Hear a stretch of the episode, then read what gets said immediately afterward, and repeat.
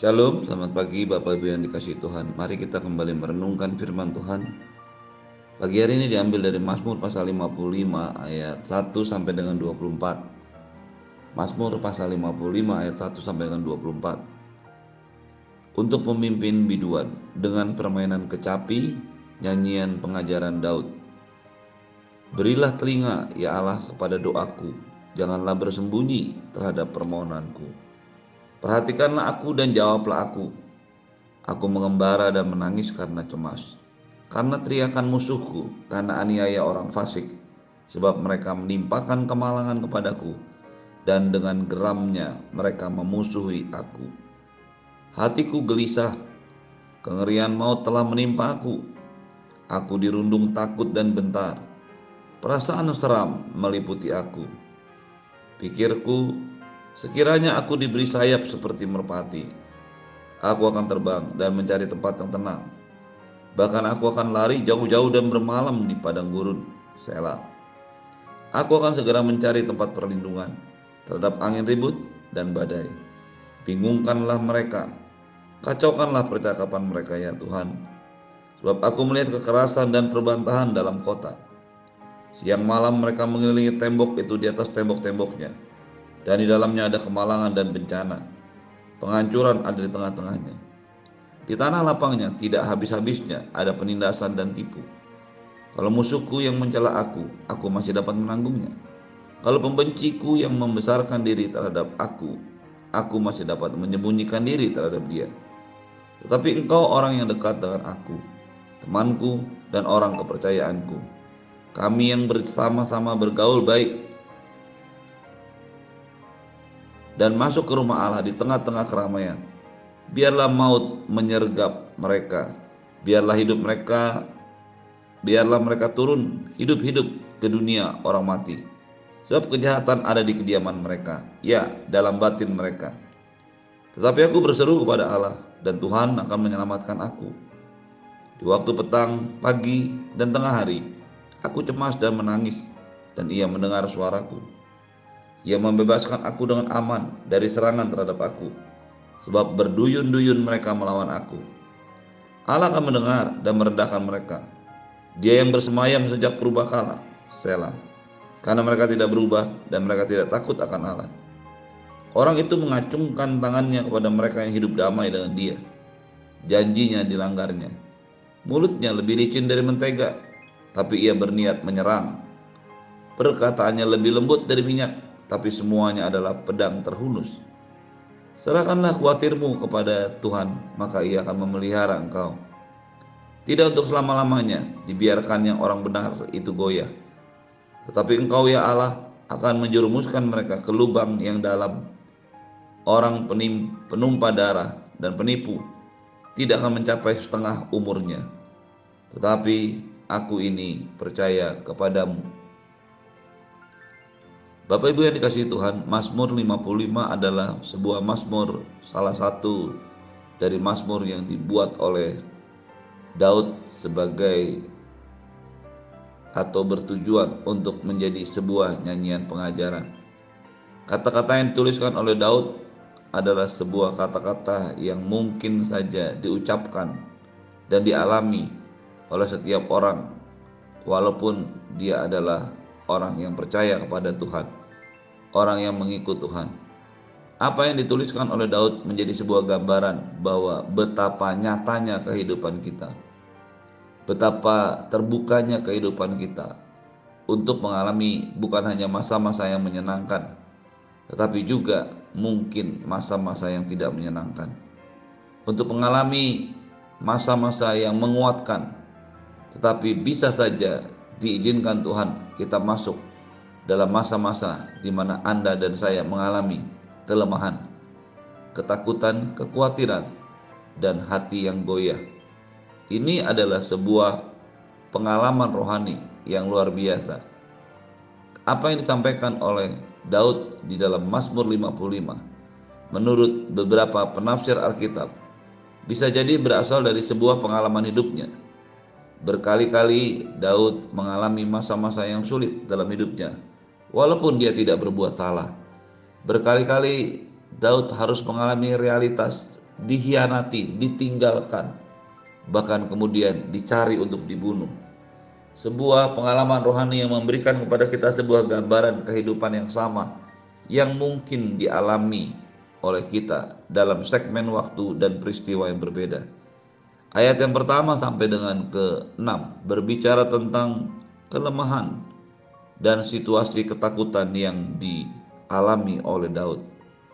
Berilah telinga ya Allah kepada doaku, janganlah bersembunyi terhadap permohonanku. Perhatikanlah aku dan jawablah aku. Aku mengembara dan menangis karena cemas. Karena teriakan musuh, karena aniaya orang fasik, sebab mereka menimpakan kemalangan kepadaku, dan dengan geramnya mereka memusuhi aku. Hatiku gelisah Kengerian maut telah menimpa aku. Aku dirundung takut dan gentar. Perasaan seram meliputi aku. Ini adalah sebuah gambaran betapa tidak menyenangkan, tertekan, dan lemahnya Daud pada waktu itu. Beberapa penafsir mengatakan bahwa ini dialami oleh Daud ketika ia dihianati oleh Absalom anaknya yang bekerja sama dengan Ahitofel. Ini bisa dijelaskan di dalam ayat yang 13, 14, dan 15. Kalau musuhku yang mencela aku, aku masih dapat menanggungnya. Kalau pembenciku yang membesarkan diri terhadap aku, aku masih dapat menyembunyikan diri terhadap dia. Tapi engkau orang yang dekat dengan aku, temanku, orang kepercayaanku. Kami yang bergaul bersama-sama dengan baik masuk ke rumah Allah di tengah-tengah keramaian. Jadi apa yang dialami Daud adalah sesuatu yang mengerikan, sesuatu yang betul-betul berat sehingga dia mengalami ketakutan bukan karena musuh tapi karena orang terdekat, teman, orang yang bergaul dengan dia, bahkan bersama-sama beribadah di rumah Allah. Orang inilah yang kemudian mencelanya, membencinya, bahkan mencari dia untuk dibunuh. Ketakutan atas situasi inilah yang membuat Daud harus mengambil sikap Bersyukur kepada Tuhan pagi hari ini kita melihat sebuah sikap yang luar biasa dari Daud.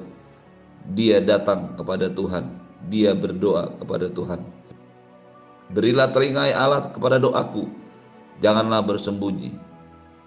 Daud mengambil keputusan ketika tekanan situasi yang sulit dalam hidupnya, dia datang kepada Tuhan. Bahkan bukan hanya sekali, tetapi berkali-kali Aku berseru kepada Allah ayat yang ke-17 dan Allah dan Tuhan akan menyelamatkan aku. Di waktu petang, pagi, dan tengah hari aku cemas dan menangis dan ia mendengar suaraku. Ketika Daud mengalami situasi yang sangat menyedihkan, sangat menekan, sangat menakutkan, dia mengambil keputusan untuk tetap datang kepada Tuhan. Meminta Tuhan mendengarkan doanya meminta Tuhan untuk mendengarkan tangisannya di waktu petang, pagi, dan tengah hari. Seringkali ketika kita tidak mampu lagi untuk bertindak, sudah tidak mampu lagi untuk berbuat apa pun, banyak orang menjadi lemah dan menyerah. Tetapi Daud, dia mengambil keputusan untuk terus datang kepada Tuhan di waktu pagi, di waktu petang, dan siang hari. Ketika Anda dan saya ada dan diizinkan Tuhan dalam situasi yang seperti ini. Pastikan engkau tidak menyerah. Pastikan engkau terus berdoa. Pastikan kita mengutarakan, mengungkapkan apa yang ada dalam hati kita kepada Tuhan. Hari-hari ini orang lebih suka mengungkapkan apa yang ada dalam dirinya, kegundahan, ketakutan di dalam media sosial. Media sosial tidak bisa membantumu hanya bisa menolongmu mengungkapkan apa yang ada dalam hatimu. Tetapi ketika engkau dan saya datang kepada Tuhan, menangis, mengungkapkan isi hati kita, kelemahan kita, ketakutan kita, kecemasan kita kepada Tuhan, maka bukan hanya kita menjadi lega karena semuanya terungkap dan diucapkan, tetapi kita akan mendapatkan pertolongan daripada Tuhan. Dia adalah Tuhan yang mendengarkan doa. Bahkan ketika ada pilihan untuk keluar, untuk melarikan diri dari masalah. Ayat yang ketujuh, delapan, dan sembilan memberikan contoh betapa manusiawinya pikiran yang ada dalam diri Daud. Pikirku, sekiranya aku diberi sayap untuk terbang seperti merpati, Aku akan terbang dan mencari tempat yang tenang.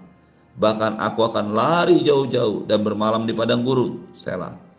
Aku akan segera mencari tempat perlindungan terhadap angin ribut dan badai. Bapak Ibu yang dikasih Tuhan, adalah sebuah pemikiran, pilihan yang wajar untuk lari dari tekanan, untuk keluar dari masalah, untuk lepas dari tekanan.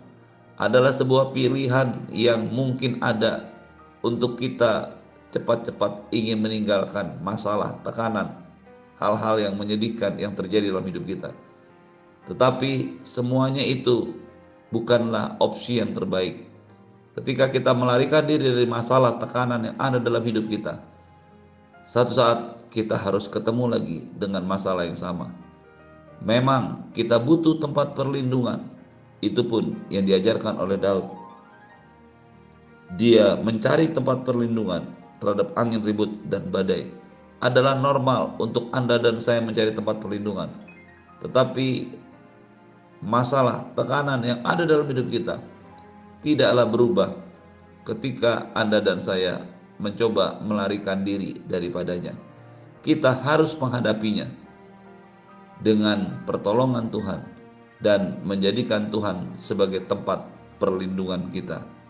Ketika kita mampu melihat Tuhan di tengah-tengah tekanan yang kita alami, ketika kita mampu melihat Tuhan di tengah-tengah kesulitan yang kita alami, ketika kita mampu melihat Tuhan dalam ketakutan, kecemasan, dan kegundahan hati, maka kita memiliki tempat perlindungan yang kekal, dan kita akan bersama-sama dengan Tuhan menghadapi semua situasi, masalah, tekanan, kesulitan yang ada dalam hidup kita.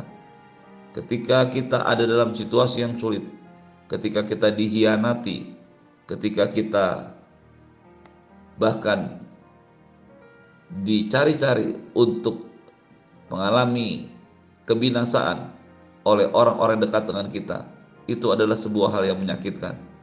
Tetapi itu adalah sebuah kemungkinan yang bisa terjadi dalam kehidupan kita.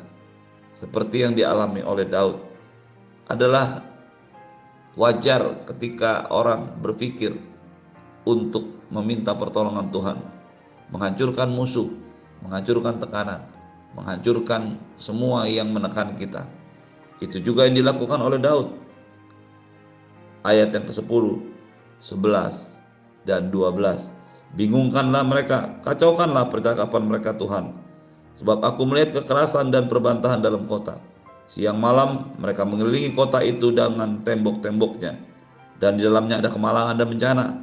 Penghancuran ada di tengah-tengahnya. Di tengah lapangnya tidak habis-habisnya ada penindasan dan penipuan. Bapak Ibu yang dikasih Tuhan, ketika kita melihat orang-orang yang berkhianat, orang-orang yang mencoba mencelakakan kita, mengatakan sesuatu yang buruk, bahkan membenci kita, sering kali terfikir kepada kita, untuk meminta Tuhan bertindak atas mereka.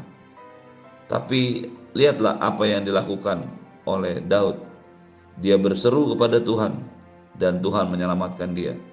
Alih-alih dia meminta sesuatu yang buruk menimpa musuh-musuhnya, dia mengambil kesimpulan untuk berseru kepada Tuhan untuk dirinya. Bapak Ibu yang dikasih Tuhan, ketika situasi yang sulit dalam hidup kita diakibatkan oleh orang lain, mudah bagi kita untuk berdoa supaya Tuhan bertindak atas orang itu. Tapi sebenarnya ada satu pilihan yang lebih bijaksana dan menyelesaikan masalah. Biarkan Tuhan berurusan dengan kita dan urusan dengan orang-orang yang mengkhianati, yang membenci, yang mengatakan sesuatu yang buruk, yang mencoba menjelakakan kita. Itu adalah urusan Tuhan dengan mereka. Karena kita tahu Bagian yang terpenting dari hubungan kita dengan Tuhan adalah bagaimana Tuhan merubah hati dan hidup kita senantiasa. Betul, kita bisa belajar dari kejahatan orang lain, bahwa ternyata orang-orang yang berada di sekitar kita yang bisa kita percaya, satu kali mereka bisa berkhianat kepada kita, satu kali mereka bisa membenci kita. Orang-orang yang sama-sama bergaul dengan baik, bahkan masuk ke rumah Allah di tengah-tengah keramaian ayat yang 15 tetapi mereka bisa saja akhirnya mengatakan yang buruk. Orang-orang pernah kita tolong pada akhirnya justru tidak pernah membalas pertolongan kita, malah memusuhi dan mencelakakan kita. Semua itu adalah sebuah kehidupan yang wajar. Maksudnya, kehidupan yang alamiah yang bisa terjadi dalam hidup setiap orang. Bagian kita adalah membawa diri kita kepada Tuhan. Bagian kita adalah merendahkan diri dan datang kepada Tuhan. Apa yang terjadi dengan orang-orang demikian bukanlah urusan kita, itu adalah urusan dengan Tuhan. Serahkanlah khawatirmu pada Tuhan, maka Ia akan memelihara engkau. Tidak untuk selama-lamanya dibiarkannya orang benar itu goyah. Ketika ketakutan, kecemasan, kegundahan, dan kekhawatiran menguasai hidup kita, percayalah, masa-masa yang sulit tidak akan pernah terus ada. Akan ada masanya di mana Anda dan saya bangkit bersama-sama dengan Tuhan, melewati kesulitan masalah yang terjadi dalam hidup kita, dan berdiri sebagai pemenang. Sebab kita datang kepada Tuhan yang adalah memelihara hidup kita, pemelihara hidup kita, dan kita percaya kepadanya.